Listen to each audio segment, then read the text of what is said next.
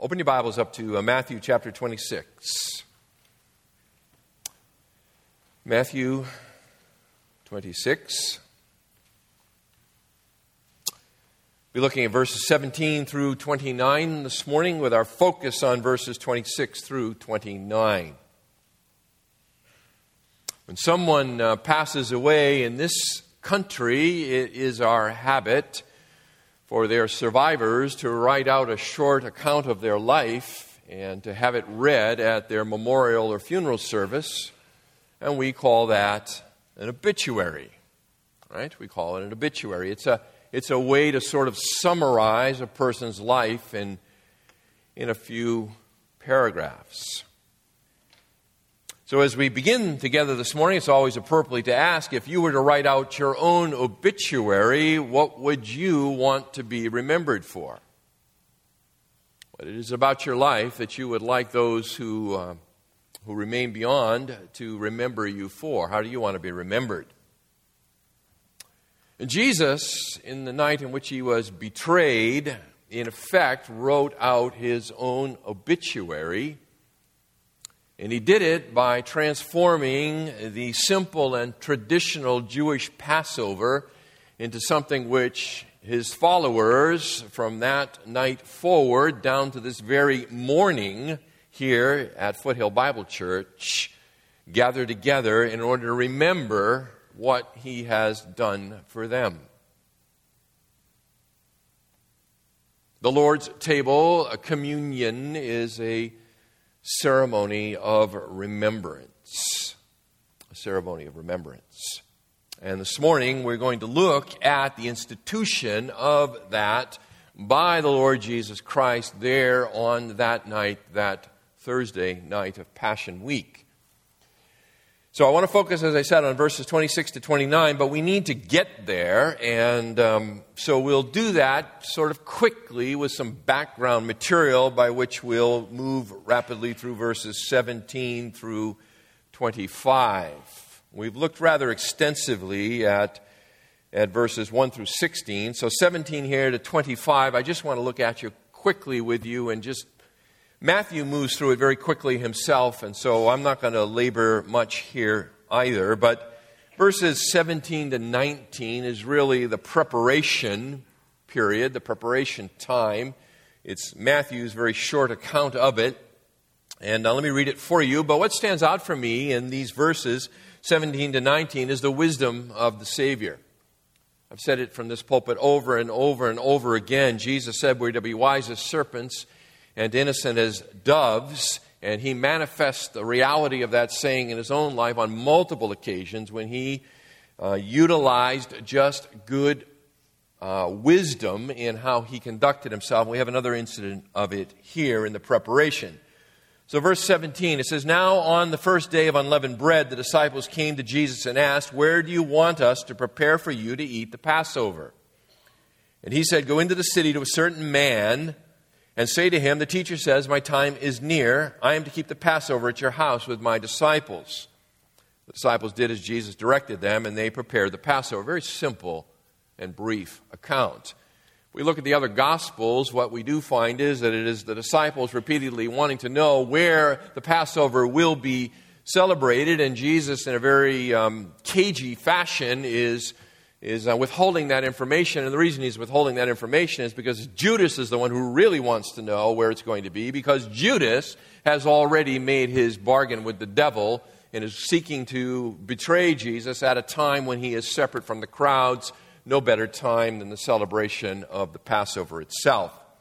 So Jesus arranges, I believe he arranged there probably on, the, on Wednesday of the Passion Week, the prior day, the silent day of the Passion Week. I think Jesus there arranged for this rather unique sign of a servant carrying a water pot that uh, John and James, he says, you into the city, you look for this guy, and you follow him to the house and uh, say to the owner of the house, um, you know, where is the room that has been prepared for us that we might come and celebrate?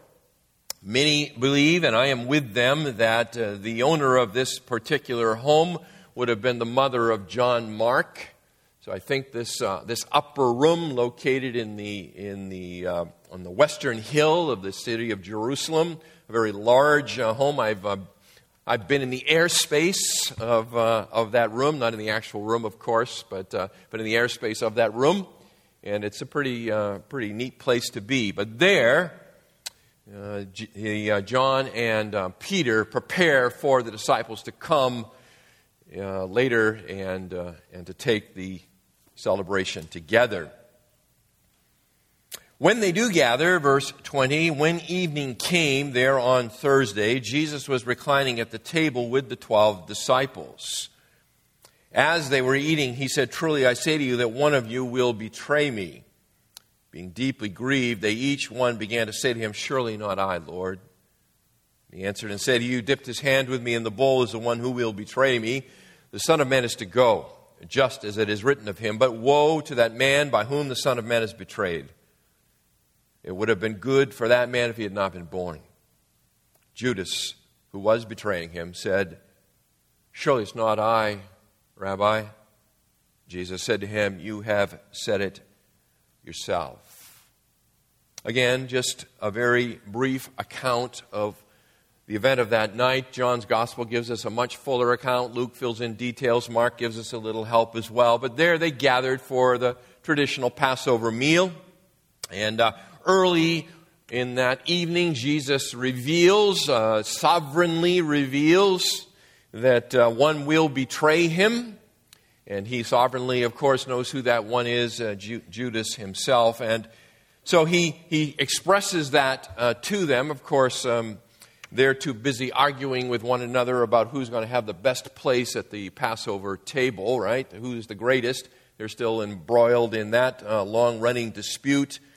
But he reveals that to them, and they are still obtuse to the whole thing and deeply grieved by it, and say uh, to him, one right after another, notice, Surely not I, Lord. Surely not me, not I. Jesus revealing here supernaturally his knowledge that it is Judas that will betray him. Notice Judas's response Surely not I, teacher. The other 11, surely not I, Lord. Judas can't bring himself to call him Lord. Surely not I, teacher. And Jesus says to him, Judas, you condemn yourself by your own words. A little bit later, Jesus, of course, passes the sop to Judas and says, What you do, do quickly. And Judas gets up and departs from the feast to go off and to find the authorities that they might come back and arrest Jesus. Judas is gone by the time Jesus institutes the actual Lord's Supper. As you and I know, he, Judas does not partake in the Lord's Supper, although Judas does benefit from the foot washing. So Jesus did wash his feet, the feet of the betrayer. I think Matthew includes this uh, for us, beloved, this section here, in particular, verse 24, because he wants us to be absolutely dead sure, certain that Jesus was not caught by surprise by Judas' treachery, nor was Judas absolved of his crime, even though it is according to the predetermined uh, plan and foreknowledge of God. Judas is not absolved of his crime, he bears the guilt of it. Judas or excuse me, Jesus himself confirming Judas's betrayal. So Jesus' prediction revealing his sovereignty over that event. That takes us uh, still by way of background to the whole issue of the Passover, right? The Passover feast. The Passover celebration is the oldest of the Jewish customs. It predates the law of Moses. It predates the law of Moses. In the first century, of course, it was to be celebrated every year, right? It was one of the mandatory celebrations.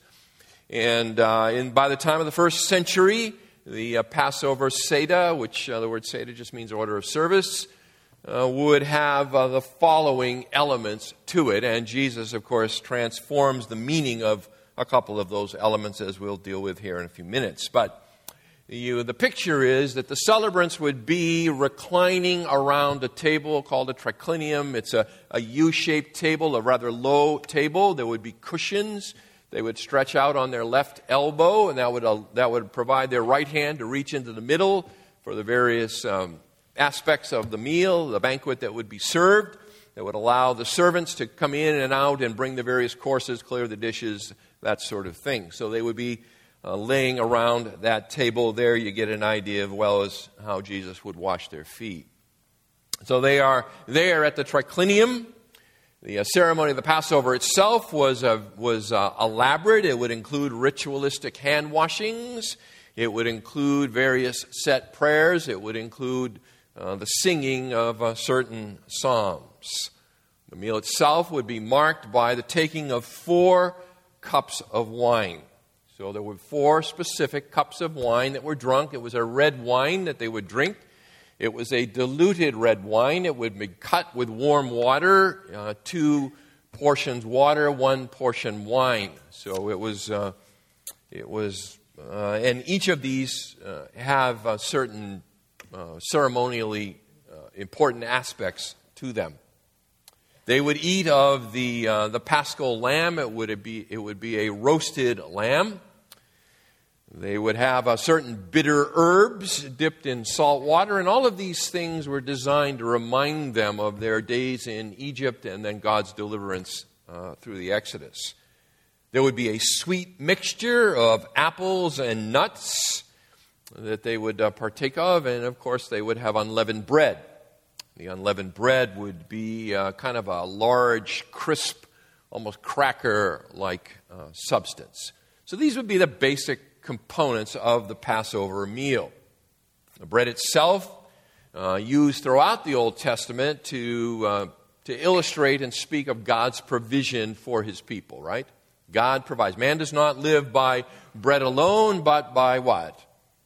Every word that comes from the mouth of God. So bread uh, is symbolized for them God's provision for them, both physically and, of course, the, uh, Jesus himself as the greater bread of life.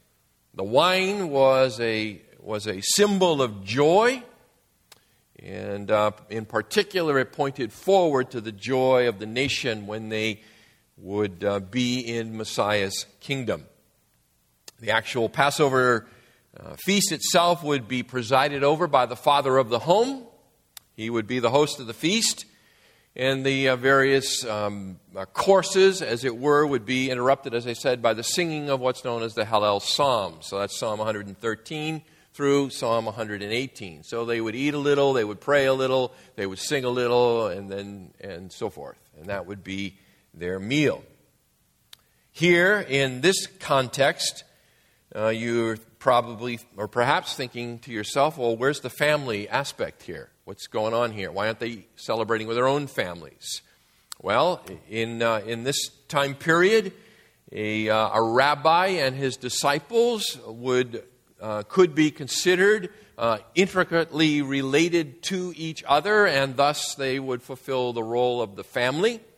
And so they could take the meal together, and that's exactly what's going on here. There is a family. It is the, it is the family of Jesus and his disciples. And of course, Jesus, in that uh, situation as the rabbi, he fulfills the role of the father and the host of the feast. So he is the one who, who is, will pass out the various cups and will say the prayers and break the bread and distribute it and all those kinds of things. Jesus fulfills the role here of the father of the feast. Now, interestingly, Matthew doesn't include in his account, but, uh, but Paul tells us, and we are, we are dependent on Paul for this, that twice during the taking of the meal that Jesus instructed them that they are to do this in remembrance of him. We find that in 1 Corinthians 11, 24, and 25. That the, uh, for the passing of the bread and for the drinking of the cup, they are to do this in remembrance of him. So there is, a, there is an important uh, transformation going on here of this basic paschal uh, feast that Jesus is, is saying that these particular elements are going to take on new meaning. In particular, of course, we know the bread and the cup. So, what I was um, kind of thinking about and wanted to, to bring to you this morning as we are going to partake of, of the Lord's table together, and I thought it would be appropriate being here in this passage, is to ask a couple of questions and then give some help in answering those questions for you. And the question I want to ask you is, is what do you do during communion while the elements are being passed. What do you do? While the elements, what are, what are you planning to do in, you know, in another 45 minutes or so when we, when we pass these elements? What are you going to do? What are you planning to do? Maybe another question. What are you supposed to do? Right? Maybe we should answer that one first, right? What am I supposed to do? And then, then I'll plan on doing it. But, but I think, beloved, so often we, we, will come to this and uh, we celebrate typically once a month, right? First Sunday of the month. And we come to this and, and we come to it without a whole lot of planning, come to a, a whole lot of thought. We just sort of arrive at it. So this morning, I think, it, I think it's good. Good to think about. How do, how do we fulfill the command uh, to do this in remembrance of me? Twice, Paul tells the church at Corinth.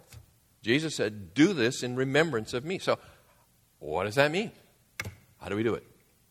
And that's what I want to look at this morning. I want to spend my time here in verses 26 to 29 and look at that with you and, and suggest to you three spiritually strengthening activities three spiritually strengthening activities that we should undertake when we celebrate communion. Okay, I think Jesus gives us in this passage three spiritually strengthening activities that we should do as we come to the Lord's table together. All right? So, let's take a look at them. First, in verse 26, we should recall his sacrifice.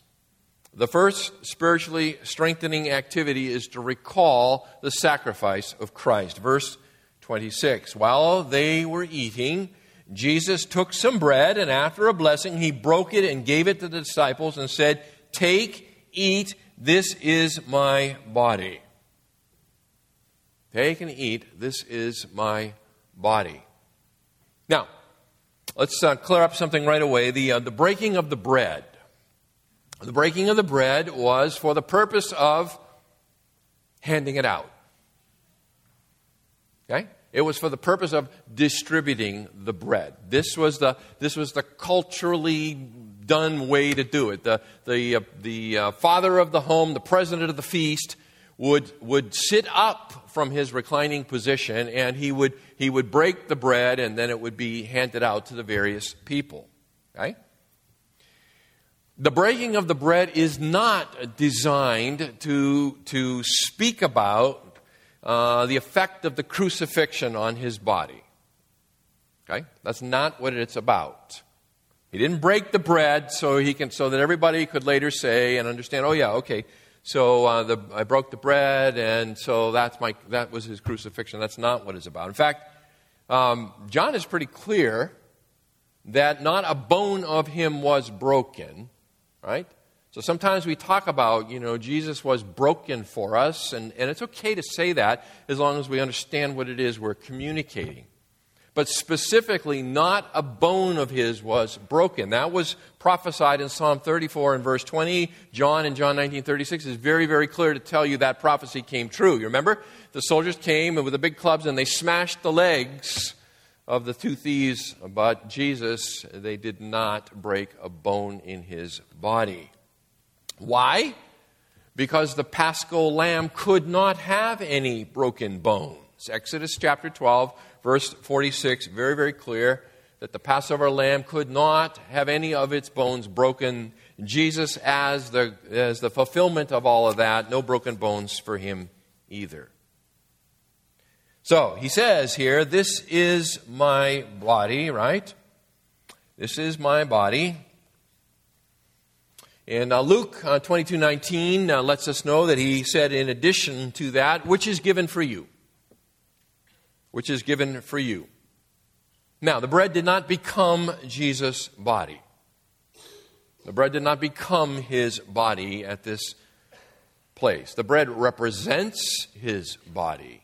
It represents his body. And in fact, just grammatically, the, uh, the bread is, is masculine, the this is neuter. Uh, probably a better way to understand it is this broken thing, which represents my body, is given for you. The broken bread, as it's passed out, just symbolically stood for Jesus' body, or more precisely, for, for Jesus giving himself sacrificially for his people. And notice uh, Jesus wants them, according to Paul, that whenever and wherever they ate the bread to be reminded of his body that was to be sacrificed for them. Beloved, it's through the sacrifice of Jesus Christ that we receive all of our blessings, is it not? All of the riches of the grace of God is extended to his people because of the sacrifice of Christ, because he has given himself in our place, whether they be the physical blessings of common grace or the manifold spiritual blessings in the heavenly places. They come as a result of the sacrifice of Christ. Every good and perfect gift comes down from the Father only because of, by virtue of, the sacrificial death of Christ. He has purchased it for us. So, when we eat the bread, I think we should take time to, to think about some of the blessings that, ha- that flow to us, that have been secured for us by Christ, and thank Him for them. Now, it may be blessings that, that have, have flowed to you since the last time you participated in this meal. It may be the blessings that are continually ours in terms of the, of the accomplishment of our redemption. But we ought to take the time to think about. So during the passing of the elements, you know, when you're holding that bread in your, in your hand, think about, recall the sacrifice of Jesus Christ, and thank God for them. So recall his sacrifice. Okay? Secondly, rejoice in the new covenant. Recall his sacrifice. Secondly, rejoice in the new covenant. Verse 27 And when he had taken a cup and given thanks, he gave it to them, saying, Drink from it, all of you. Now, the cup that he passed around here would have been the third of the four cups of the Passover feast.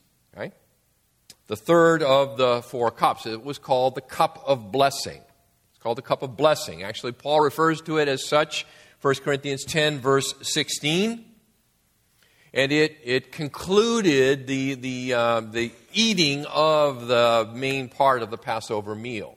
They would have that third cup. Luke uh, tells us that. Luke 22, verse 20. After they had eaten, 1 Corinthians 11, 25. After supper, Paul says. So this is the third of the four cups. Okay? Now, traditionally, and, and what I'm going to do is I'm going to take you to Exodus chapter 6. Traditionally, these four cups symbolized the four promises of God given to Israel in Exodus chapter 6 and verses 6 and 7.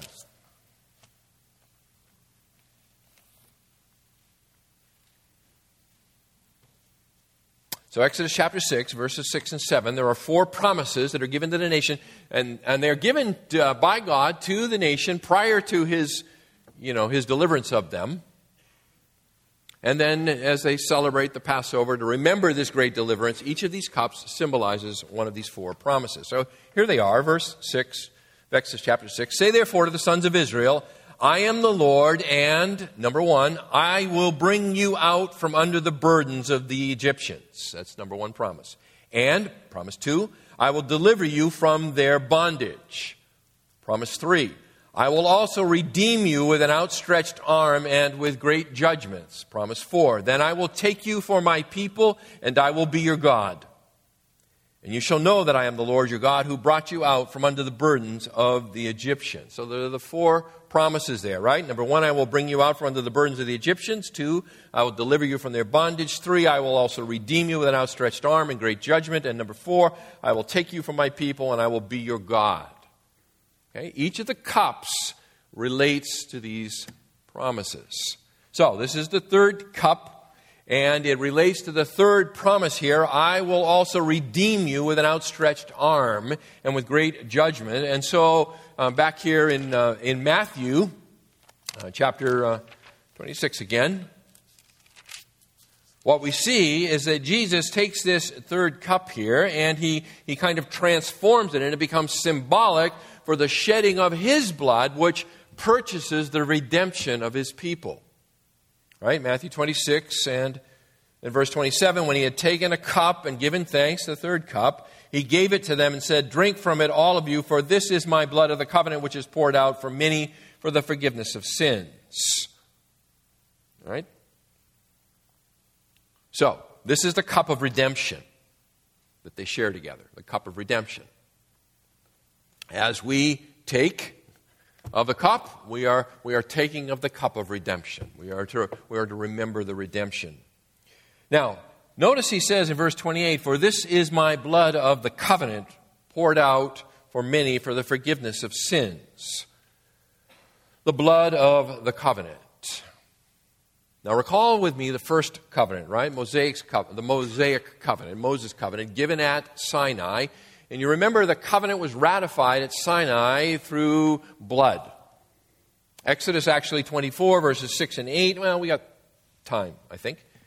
We'll do it. Let's go. Exodus 24, verses 6 and 8. Probably worth uh, being reminded of.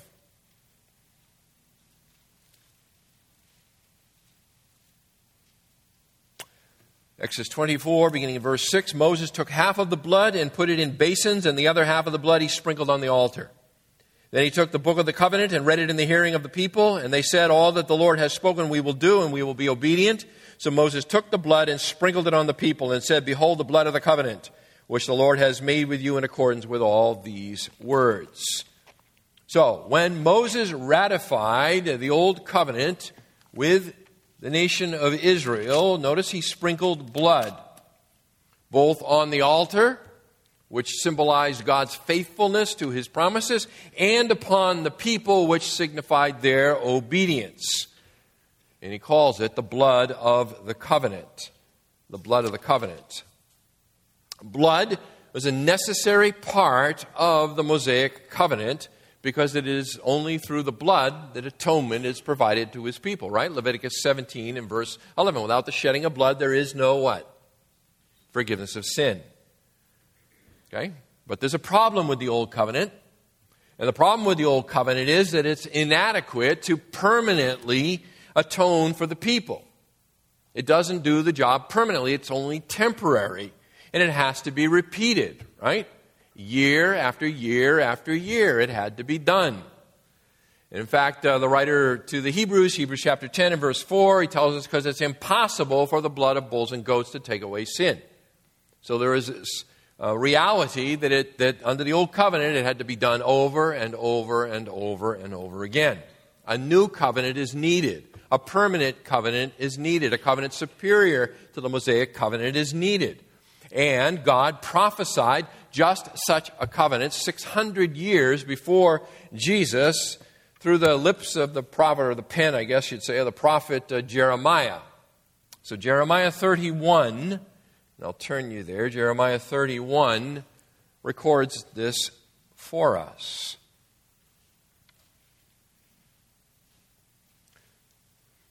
What I want you to see through all of this is, is that Jesus is taking the history of his people, and in this, he's, he's transforming it and, and infusing it with new and fuller meaning that carries on to us.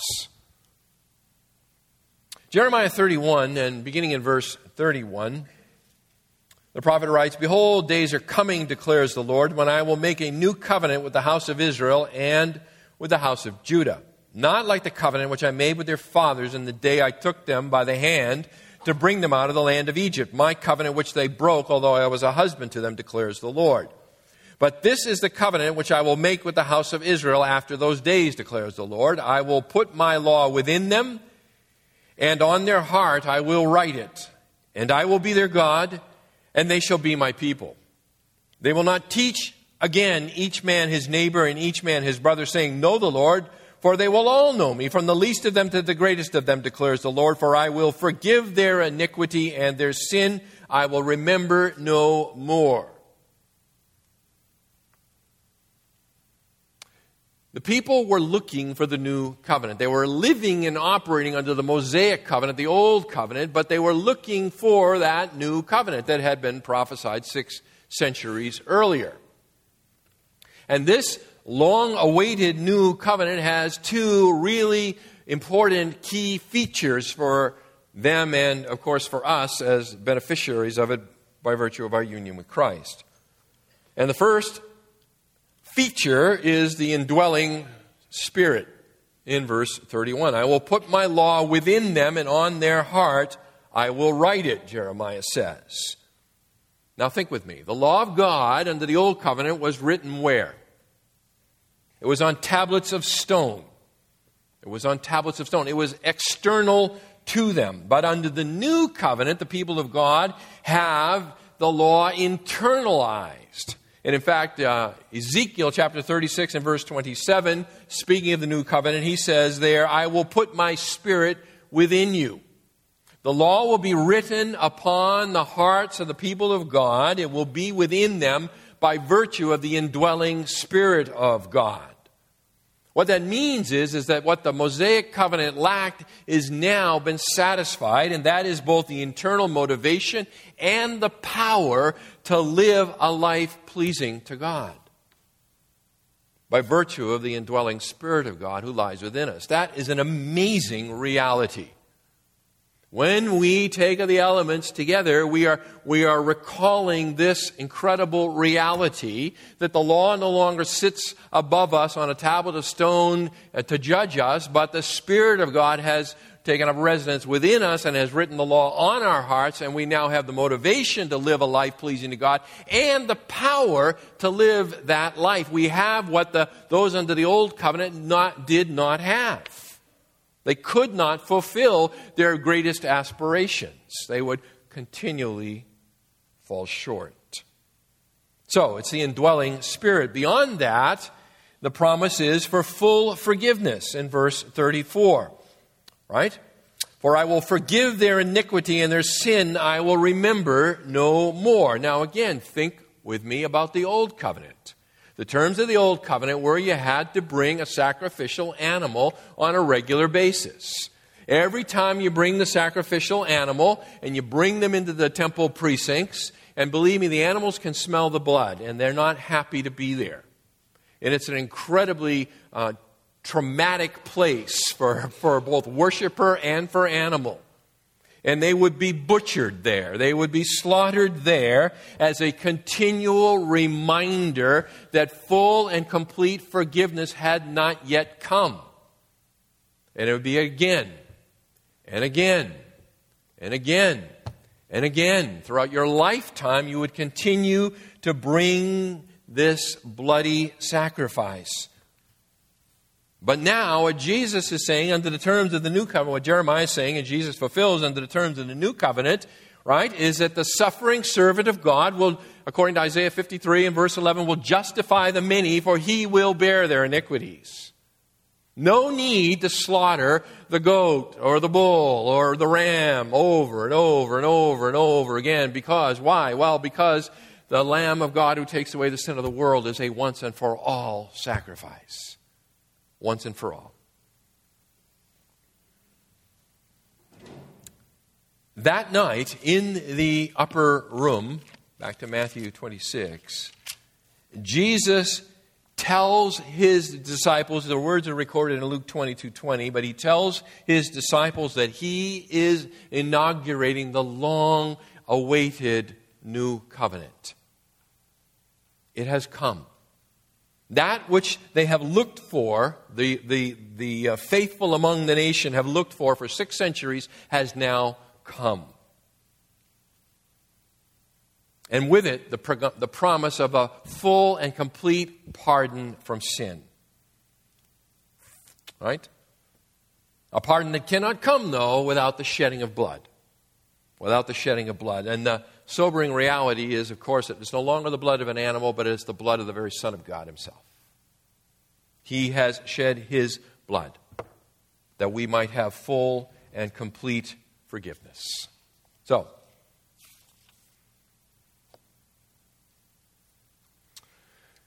when we take the bread, recall the sacrifice of Christ. When we drink of the cup, rejoice in the reality that the new covenant is here. Rejoice in that reality. The future promise, that which lay future to the people of God, is now a present reality for us. Right? The Spirit of God resides in you this morning, if you're His child. Can you conceive of that? The Spirit of God resides in you. And by the indwelling Spirit of God, you have been adopted into the family of God. You have become a son of God. You have, you have now the same status before God as Christ the Son. You share his righteousness. Full and complete forgiveness for you, now and eternally. That is an incredible amount of meaning packed into a half an ounce of grape juice, right? Because it's not about the juice. The juice is merely the reminder of this most incredible reality. Recall this sacrifice, rejoice in the new covenant, and then, third and finally, we should reflect upon the coming kingdom. Reflect upon the coming kingdom. Verse 29 But I say to you, I will not drink of this fruit of the vine from now on until that day when I drink it new with you in my Father's kingdom.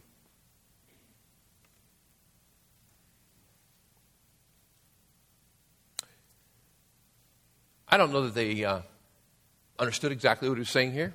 I suspect they didn't. But this is an incredible ray of hope in the midst of an otherwise difficult meal. Right? I mean, the precursor to all of this is one of you is going to betray me. Not I, Lord, I'd never betray you. Peter, Satan has demanded to sift you, but I've prayed for you. Right? I'm going to die, he tells them. Incredibly somber and, and solemn occasion. Verse 29, but, but there's this ray of hope. But I say to you, I'm going to die, but I say to you, I will not drink of this fruit of the vine from now on until the day when I drink it new with you in my Father's kingdom. There's a reunion coming. Jesus tells us there's a reunion coming. A reunion for them and by extension, a reunion for us. By the way, this is the fourth cup and the fourth promise back there in Exodus 6, right? The fourth promise in Exodus 6 I will take you for my people and I will be your God. When finally does God take them as his people and he will be their God? The coming of the kingdom. When Messiah's kingdom finally arrives. And what Jesus is telling them here, and by extension, what he's telling us, is that when reunited, they will drink again the fruit of the vine in his Father's kingdom. There's going to be an incredible celebration in his Father's kingdom. By the way, he says, I will drink it new with you. When the, uh, when the kingdom comes, when, the, when he drinks again with his people in celebration, it's not going to be the regular old wine, drunk in the regular old way. He uses the word kainos, new, new of quality, unused, unknown, unheard of. I say to you, I will not drink of this fruit of the vine again from now on until the day when I drink it in a way unheard of with you in my Father's kingdom. Something beyond our imagination. When, when we are reunited with the Savior in His kingdom, it is going to be beyond any expectation, any imagination that we have. And by the way, I have a very good imagination when it comes to the kingdom. And Jesus says it's going to far and away strip off anything that you could imagine.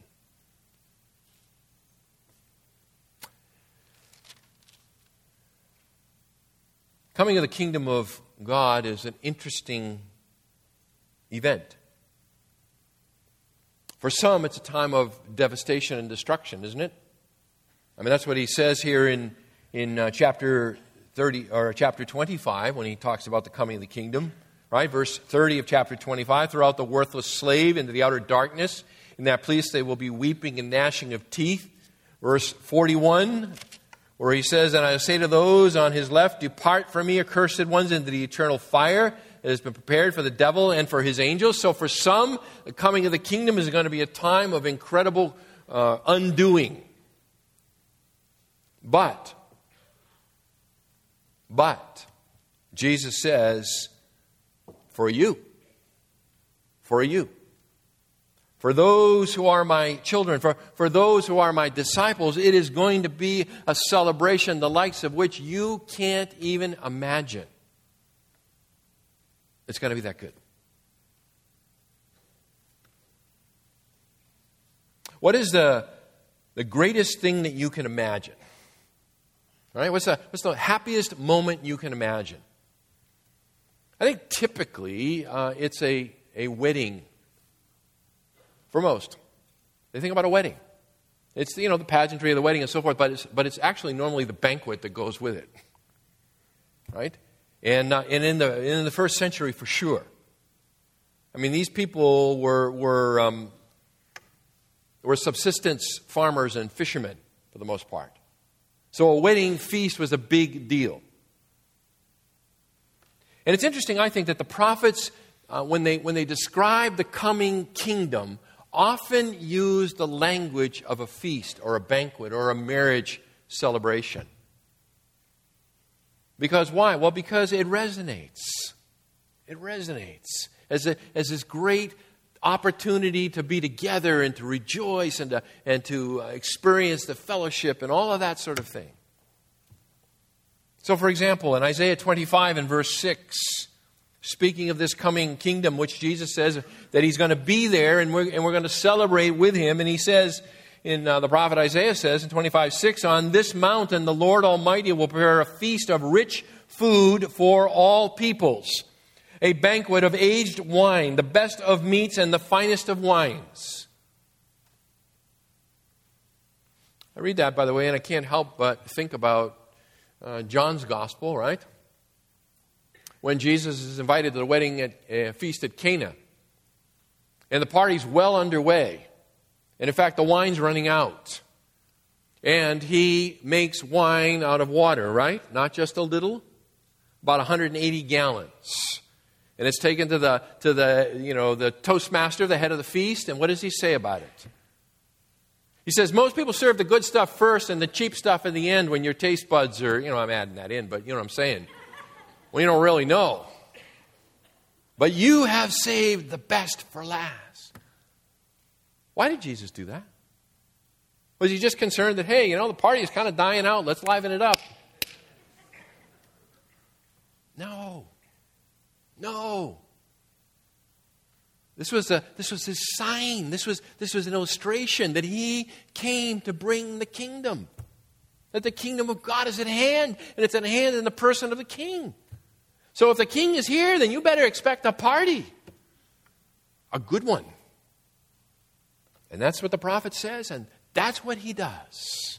That's what he does. The best of meats, filet mignon. Filet mignon. Luke chapter 13, verse 29.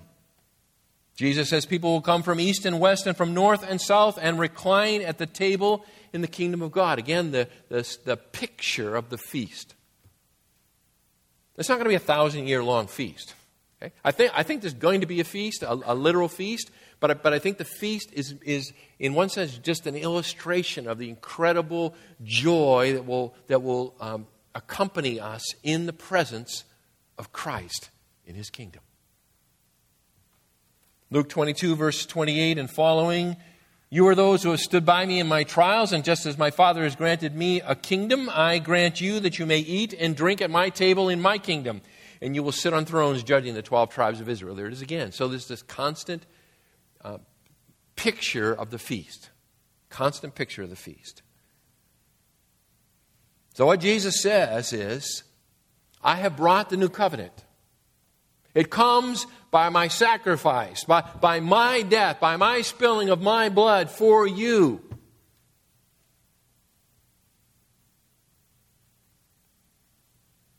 By the way, I think the resurrection is here too. How is he going to celebrate it with them in the kingdom unless he is what? Raised from the dead. Raised from the dead. And he says, Yes, I'm going to die. But I'm bringing the kingdom with me. And we're going to celebrate it together. The kingdom is still future, beloved. It is not here.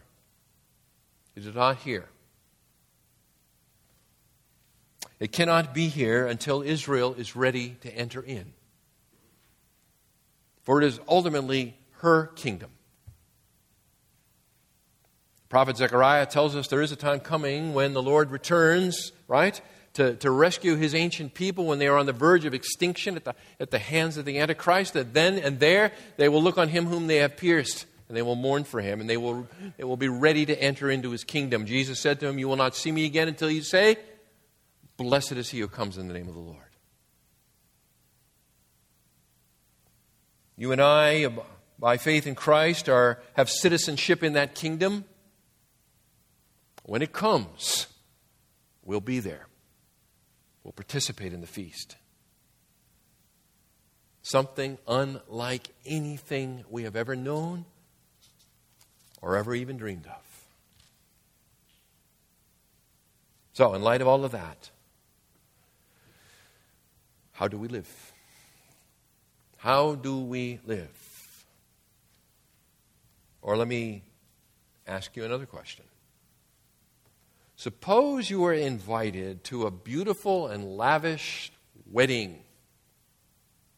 And the invitation card says that following the ceremony, there will be a seven course catered meal.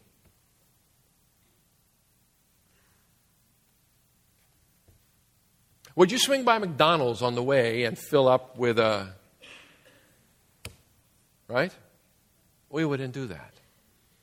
That would be so foolish. So foolish to do that. Of course we wouldn't. And yet, and yet, we, we fill our bodies, our minds, our souls with junk food.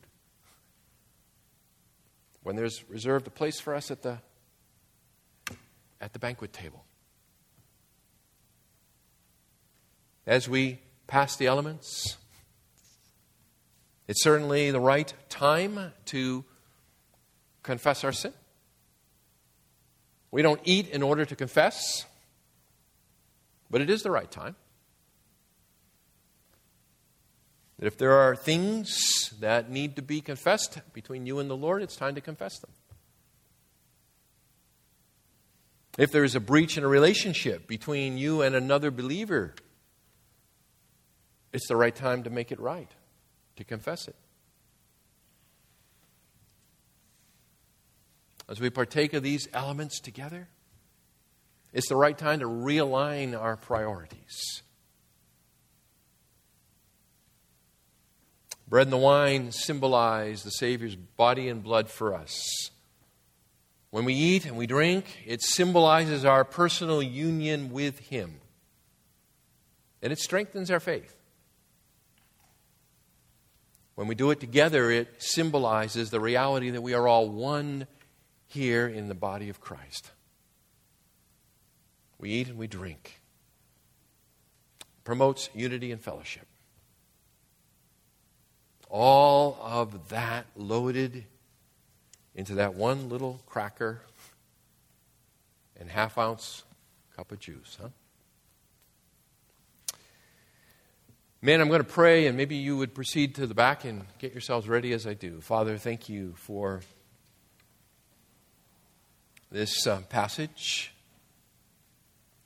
Thank you for the opportunity to uh, explore it together on a Sunday that we have set aside to take of the Lord's table. How appropriate that is. Our Father, it's good for us to be realigned periodically, have our, have our thinking corrected if it's strayed, to be reminded of truths that we have known and have slipped from our, from our minds. And so, our Father, as we are to come to this table together, we now know what we should be doing, know what we should be recalling, know what we should be rejoicing in, know what we should be longing for. And so, Father, I pray for these elements the bread and the juice, the bread and the cup, as we take it together. May your Spirit do his good work in us. I ask in Jesus' name, amen.